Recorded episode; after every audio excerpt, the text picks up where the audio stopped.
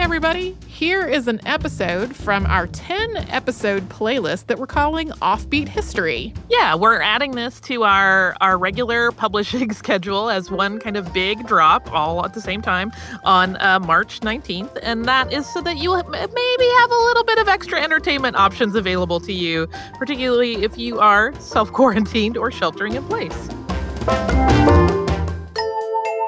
Welcome to Stuff You Missed in History Class, a production of iHeartRadio.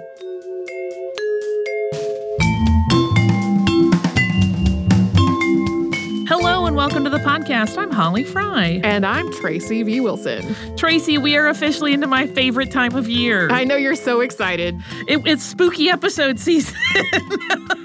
uh, and as regular listeners know, this is a time when we explore some of the weirder bits of history. Uh, we get a little looser. Some of our research comes from kind of crazier sources. Um, and this episode may sound spooky based on the title, and it is a history mystery but the reality is definitely more of a fun and pretty silly mystery than anything that's scary. So if you are one of those people, I know we sometimes have listeners write in and say they are a little too afraid sometimes or spooked by our October episodes. Uh, this one is not going to get too frightening. You don't have to worry about it at all on this one. Uh, and I will say this too. The term the devil's footprints gets applied to a lot of different things, but this to me seems like the most common one, which is an incident that happened in England in 1855. So if you are thinking it is another one, it is not. Yeah, there are also like a lot of local ghost stories that have some combination of devilish figure and walking around for like places where plants don't grow. Yeah. Uh, like the Devil's Tramping Ground is one I recall from my childhood, uh, and and that is actually what I thought this was going to be about before I started reading your outline, and then that is not what it's about. It is about something sillier. It's so I do think silly. it's sillier. It's very silly. It's very silly. In the May 26th, 1855 edition of Bell's Life in Sydney and Sporting Reviewer, the following headline ran Panic caused by the appearance of the devil in Devonshire. So that sounds very frightening. And indeed, on February 8th, 1855, and theoretically for a day or two after, depending on which account you're looking at, a very curious thing happened in Devon, which is a coastal county in the southwest of England. 1855 had an unusually cold winter for England, and there had been nothing above freezing temperatures since January. The rivers were totally frozen over, and there were snowfall after snowfall with no thaw in between. The rivers themselves were so solidly iced over that a feast had been held on one of them. I mean, it's not uncommon for places with really cold rivers to have events on frozen lakes, but rivers are a little dicier, so it had been particularly cold. The night the mystery started, it had snowed really heavily and then warmed up to a point that there had been some rain, and then the temperature dropped steeply once again, and all of that precipitation froze over. And the people of Devon discovered in the morning that unaccountable hoof prints were everywhere. Everywhere. Uh, we're going to get into that. Uh, something it seemed had been tromping all around the area, even in the most peculiar of places. And not long after the event, and well before the Sydney paper ran its sensational headline, the following letter appeared in an English paper describing the event. This is a very long letter, so Tracy and I will alternate reading paragraphs of it. Okay. I'm excited that I get to read this part. because it begins To the editor of the Exeter and Plymouth Gazette, Sir. Thursday night, the 8th of February, was marked by a heavy fall of snow, followed by rain and boisterous wind from the east, and in the morning, frost. The return of daylight revealed the ramblings of some most busy and mysterious animal endowed with the power of ubiquity, as its footprints were to be seen in all kinds of unaccountable places on the tops of houses, narrow walls, and gardens and courtyards enclosed by high walls and palings, as well as in the open fields. The creature seems to have frolicked about through Exmouth, Littleham, Lympstone, Woodbury, Topsham, Starcross, Teignmouth, etc., etc. The letter goes on There is hardly a garden in Lympstone where his footprints are not observable, and in this parish he appears to have gambolled with inexpressible activity. Its track appears more like that of a biped than a quadruped, and the steps are generally 8 inches in advance of each other, though in some cases 12 or 14, and are alternate like the steps of a man and would be included between two parallel lines 6 inches apart. The letter goes on The impression of the foot closely resembles that of a donkey's shoe and measures from an inch and a half to, in some cases, two inches and a half across here and there appearing as if the foot was cleft but in the in the generality of its steps the impression of the shoe was continuous and perfect in the center the snow remains entire merely showing the outer crust of the foot which therefore must have been convex the creature seems to have advanced to the doors of several houses and then to have retraced its steps, but no one is able to discern the starting or resting point of this mysterious visitor. Everyone is wondering, but no one is able to explain the mystery. The poor are full of superstition and consider it little short of a visit from old Satan or some of his imps. And the letter actually goes on for some time after this, uh, and it describes, in particular, a recent sermon that was given in Lympstone by a Reverend Musgrave, in which the minister spoke at length about Satan as a tempter who wished nothing more than to take men from a virtuous path. But he did not think that this was what was going on in their their town. Uh, Rev- Reverend Musgrave, apparently based on this sermon, believed, according to the letter writer, that the hoof prints were actually those of a very busy kangaroo. Which is hilarious. Kangaroos don't have hooves, just want to say that. I mean, yeah, and we're going to revisit this kangaroo thing in a, a little bit as well. along with another of other animals who don't have hooves or wear shoes. Uh, the writer measured horse prints that were left the same night and notes that they did not match these mystery prints. Additionally, he mentions that a kangaroo's foot has claws of an uneven length, so really, how could the print look so like that of a donkey? He or she, because we don't know who wrote the letter, then wonders if the prints couldn't have been the result of a cat, wherein the back and front footsteps overlapped uh, the letter writer wrote, quote, I think it very likely that the combined impression of a hind and forefoot in the thawing snow may have produced the mystery. And this letter to the editor concludes there and is then signed, Yours obediently, Spectator. So, accounts of this event are a little sparse. But as the few contemporary descriptions were pieced together, it started to appear that these hoof marks had been recorded along a stretch of dozens and dozens of miles. The prints were reported in depths ranging from one and a half to four inches, and as mentioned in the letter above, they uh, defied logic in their placement in a lot of cases. Not only did they wander vast different distances with no apparent return trip, but they also appeared on rooftops and they dropped off and resumed on either side of obstacles that seemed impossible for a mortal being to just get over. One account even indicated that whatever it was had passed through a haystack.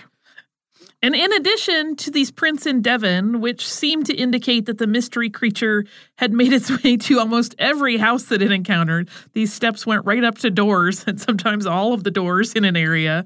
Uh, there were a smaller number of these prints reported in Dorset to the east as well.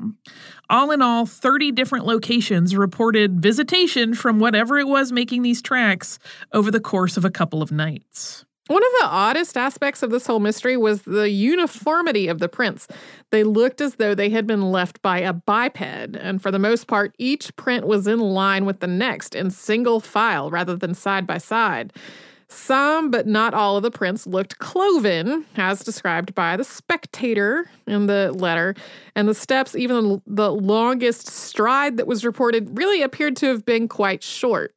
Yeah, and you'll note in that spectator letter, uh, the writer suggests that they are side by side, like a, a human's walking would be, with about six inches apart. But most of the accounts actually have them in a straight line, not as though someone or something were taking alternate steps. One calculation actually determined that all if all of these hoof prints were the work of one creature, For it to have traveled as far as it was reported and used the stride distance the prints indicated, but to have happened, you know, on a given night or over the course of a couple of nights, it would have had to have made six steps per second. So uh, you may be thinking, were these tracks going somewhere? we will talk about that after we pause for a word from one of our sponsors.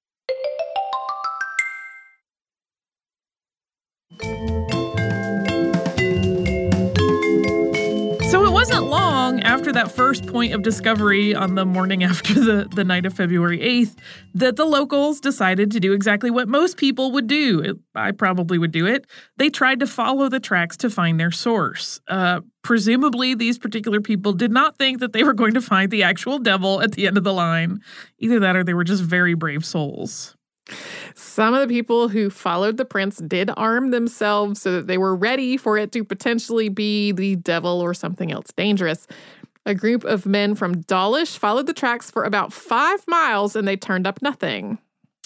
And a pair of people in Clyst St. George followed a set of markings as well, and their effort turned up more than the Dawlish group. They found four pieces of feces, each slightly larger than a grape and sort of whitish in color. Tracings made by people in various locations, then compared later on, showed that the prints were very much the same, regardless of where they were made. But unfortunately, no one tracked any of the print trails far enough to see if they all linked up somewhere. And we'll actually um, come back to this in just a moment. So, the vicar of the parish in Clyst St. George, Reverend H.T. Ellacombe, collected assorted letters and tracings of hoof marks, and he actually kept all of that in the parish records for literally years and years and years. They went mostly unnoticed until about 1952, and then they were uh, published in the Report and Transactions of the Devonshire Association that year after the local historian got a folklorist interested in them. So they got talked about again, but they had just been sitting there since the mid 1800s. The Reverend also compiled accounts from his parishioners, as well as his own observations, and also sent a sample of his whitish excrement to naturalist Richard Owen.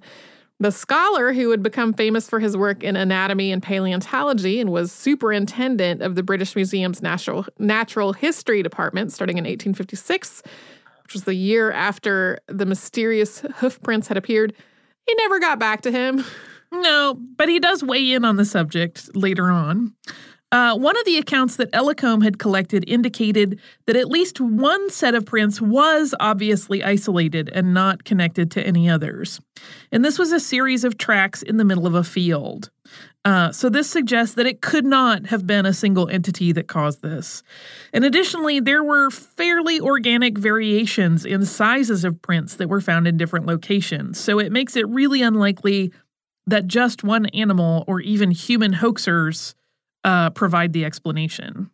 To further complicate the whole mystery for modern sleuths or theorists, 40 years after the fact, some of the people who had been in Devon at the time of the odd footprints recalled that icy February, but their recollections get a lot more varied. Uh, some of this is surely because of how much time had passed and the legend sort of degrading their actual memories that were being recounted. Yeah, we've talked about on the show so many times that one, eyewitness accounts are not reliable anyway, and as time goes on, they get less and less and less reliable. And in this case, a legend had grown completely up around this incident, so undoubtedly their recollections were colored by things they had repeated or heard or discussed along the way. And so this has built up a series of eyewitness accounts that are flatly wrong and have completely muddied the waters as to what exactly happened. For example, several of the count, the accounts relayed decades later kind of upped the spooky factor of the prints, including details such as all the prints being in oddly straight lines, which they absolutely were not. So, in the face of such an odd mystery, naturally, all kinds of theories have come up, and we are going to walk through a few of the most common. So, this is where it gets really fun to me because It's absurd. there's a lot of crazy animal theories. Uh, river otters have been offered up as the culprits, and otters certainly could have passed through some of the narrow openings that the perpetrator of the so called devil's footprints allegedly traversed. That was one of the things that people found so odd that it would go through like a hole in a hedge. River otters would likely have been desperate for food in the icy winter, and these tracks were all close to rivers or smaller streams. But the sheer number of prints and the ones that are way up in high places make this a very unlikely solution. Uh, one thing we should point out is that, like, yes, many of these animals have feet that are not hooves. but there's always this this uh, thing that comes up in these discussions of animals that are not hoofed of like, well, but if they put their feet together in a certain way, and because there was a little bit of a rain thaw and then a refreeze, they may have frozen in a more uniform shape than they actually made. But really, river otters very unlikely. Like I, I, I get. I live in a place where there's lots of snow, and it's definitely true that when an animal tracks through somewhere, and then there's a, a, freeze and a thaw and a bunch of changes in the weather, like the the shape of those tracks does not hold up. Mm-hmm. But having a bunch of otters, or even one very industrious otter, whose entire track all over everywhere uniformly suddenly became a horseshoe shape like that's right. a stretch. Right. Well my thing too is like how odd would it have been that like an army of any one of these animals just ran through devon one night and then never again? Uh another theory naturalist richard owen the one who never answered the reverend in his inquiry put forth an idea that the prints were the work of badgers. This theory wasn't developed so much with the prints themselves in mind. It was more of an Occam's razor situation. Badgers are the only animal that would have been near enough nocturnal and known to travel long distances in search of food in cold temperatures. Of course, uh, leaving out the prince as part of the, the set of requirements opened this theory up to naysayers, and rightly so. Badgers have a really wide, staggered tread that would have resulted in parallel tracks, uh, which most of these were not, and badgers are certainly not known for being able to hop onto roofs or over walls. Also, in the same category, rodents my, a lot of rice, mice and rats are known to hop with their feet together in a way that does kind of resemble the hoof marks, but the volume of prints and the idea that this huge number of rodents had all been hopping about lots of long distance makes that fall apart pretty quickly. If it had been rodent tracks, one would think that anyone ever nearby had seen something similar before. Yeah, rodents are common. Uh, so we get back to my favorite. which is the kangaroo theory, which was one of the most popular at the time. So, Reverend G.M. Musgrave, who we referenced earlier, actually wrote to the Illustrated London News to counter uh, the account of a person who had signed their letter as South Devon. We'll talk about that more in a bit, uh, and asserted that the data that was supplied by South Devon's letter, who claimed to be a tracker and have some ideas about this, was inaccurate. Musgrave was the reverend referenced in the Spectator letter who told his congregation that he believed an escaped kangaroo was to blame. Musgrave himself did not actually believe this theory, but he was really concerned that the idea of the devil loose in their area was far more damaging to his congregation than letting them believe that a kangaroo was on the loose. There were two kangaroos in a nearby private zoo, but neither of them is known to have escaped. There were similar theories about an escaped monkey or a wolf. A missing monkey has never appeared in the records, and wolves have been extinct in England since the 14th century. I also sort of think with this whole kangaroo situation, this isn't an acronym, but this is like a Bugs Bunny level of kangaroo behavior. Yeah, it really is. Uh, the prints certainly looked like those of a donkey uh, which was another theory. And it turns out that donkeys do often plant their feet in a single line behind one another. So that gives that some credence. And for a moment, the idea that the prints were left by a donkey seems perfectly reasonable, except for those pesky roof tracks and instances where the tracks stopped and started on either side of an obstacle. I am very on board with the idea that they were flying donkeys. So, uh, these are not the only absurd ideas, and we are going to talk about some more, including a lengthy discussion about birds after we first take a quick sponsor break.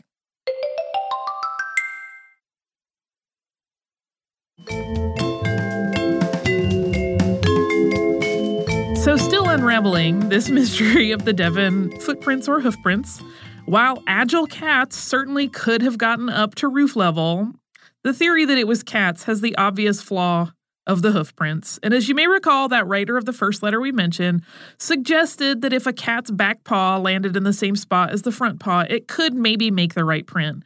But this seems really far fetched, as all of the cats involved would have had to make that perfect print every single time, all over the place. Yeah. I It have goes- cats. It goes They- back to, to all the other theories about non-hooved animals that may have done it. Like the idea that that that many prints over miles and miles and miles of tracks would have uniformly made that shape. It's If it it's so far fetched. Yeah. I mean, we've both had cats. I still have a lot of cats. They they sometimes fall down just while they're walking. I can't imagine they would they would get that level of precision every single time, especially on ice. Yeah. Uh, birds have become one of the most popular explanations for the devil's footprints, and this theory was already popular back in 1855. Birds could alight at random intervals. They could easily leave prints on top of buildings or other high places. They could hop over fences easily, but of course, they don't have hooves. Although now I want to make a bird drawing that has a hoof and it will be funny. To counter the bird flock idea, there are the writings in the Illustrated London News by the signer that we referenced earlier named South Devon. And he starts Birds could not have left these mark, as no bird's foot leaves the impression of a hoof, or even were there a bird capable of doing so, could it proceed in the direct manner above stated. Nor would birds, even if they had donkey's feet, confine themselves to one direct line, but hop here and there. But the nature of the mark at once sets aside its being the track of a bird. The effect of the atmosphere upon these marks is given by many as a solution. But how could it be possible for the atmosphere to affect one impression and not affect another? On the morning that the above was observed, the snow bore the fresh marks of cats, dogs, rabbits, birds, and men clearly defined.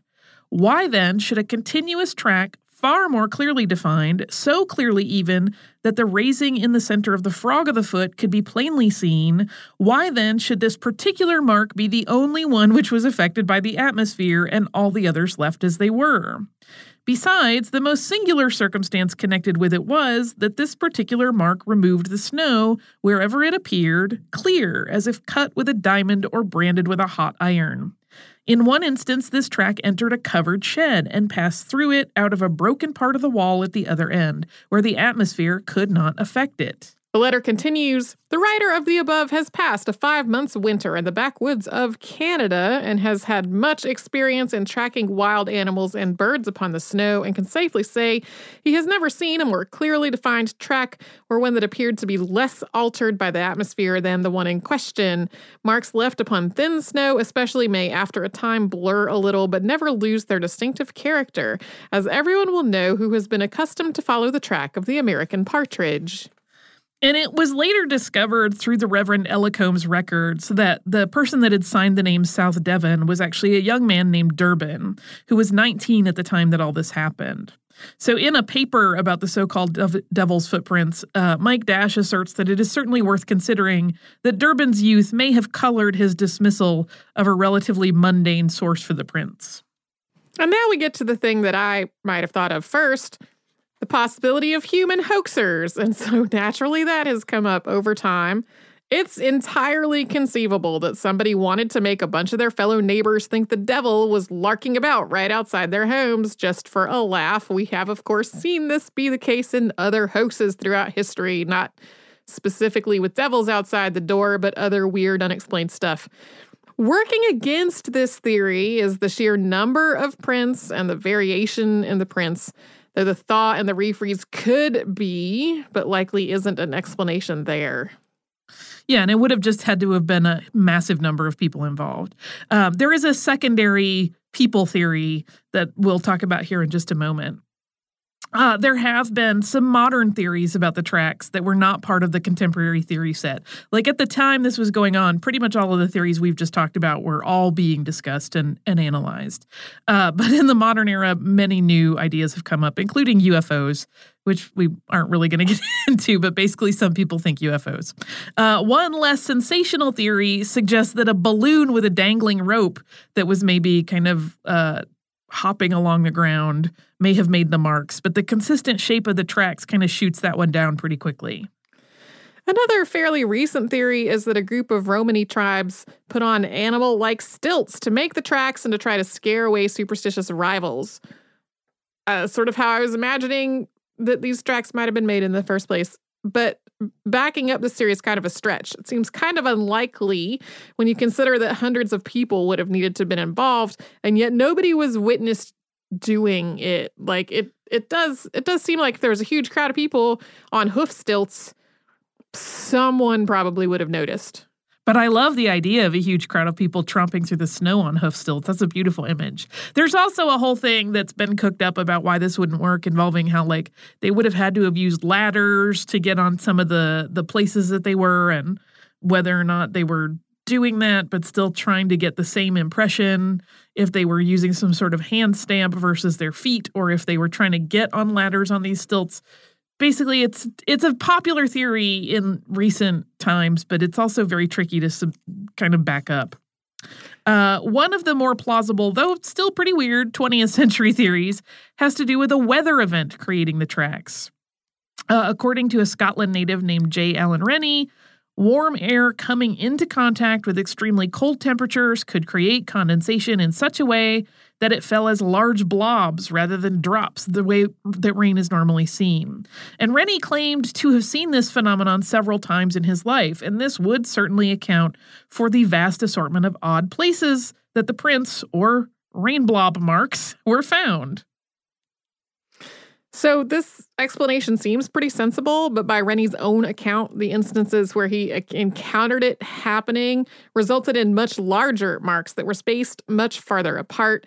They tended to fall in a long line, not in the meandering patterns that were seen in Devon in 1855.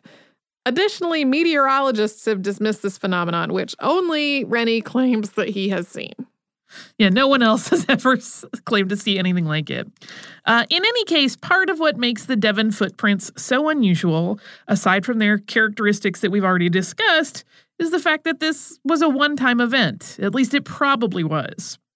Allegedly, a woman in Devon had a similar phenomenon happen in her garden in 2009, but the primary source on that is the Daily Mail, which is a tabloid, so that is not really a serious claim. I kind of my uh, here's what I think happened. Yes. I think we have a small number of people on hoof stilts also carrying hoof pokers. And so they are both walking and poking the ground. And then it's a giant main Meg hoax combining pokers and stilts. But that's the that's one of the contradictions of the uh, the Romany theory is that they were making the exact same kind of imprint if they had hand stamps that they made with their foot and that's almost impossible to do. So that was the that was the why maybe not on that one. But then how did they pass through tiny holes? That's a fine. Uh, well, that's the thing. That's the wonderful, sort of exhilarating and frustrating thing about this is that no one theory can really cover all the bases. But I like the hoax theory myself as well. Regardless, for now and probably forever, we don't really know what caused this odd spate of footprints in one instance in Devon in 1855. It is pretty fun to speculate. Uh, odds are, regardless of what the real answer is, probably pretty benign really not the devil walking along the English coast. The kangaroo sounds fun. I really think though, if a kangaroo jumped up on your roof, you'd hear it and, and maybe see it when it came through your roof into your kitchen. and I would be like, "Hi, kangaroo. Please don't kick me to my death. Uh, would you like a snack?" I mean, uh, you know, kangaroos are good stuff.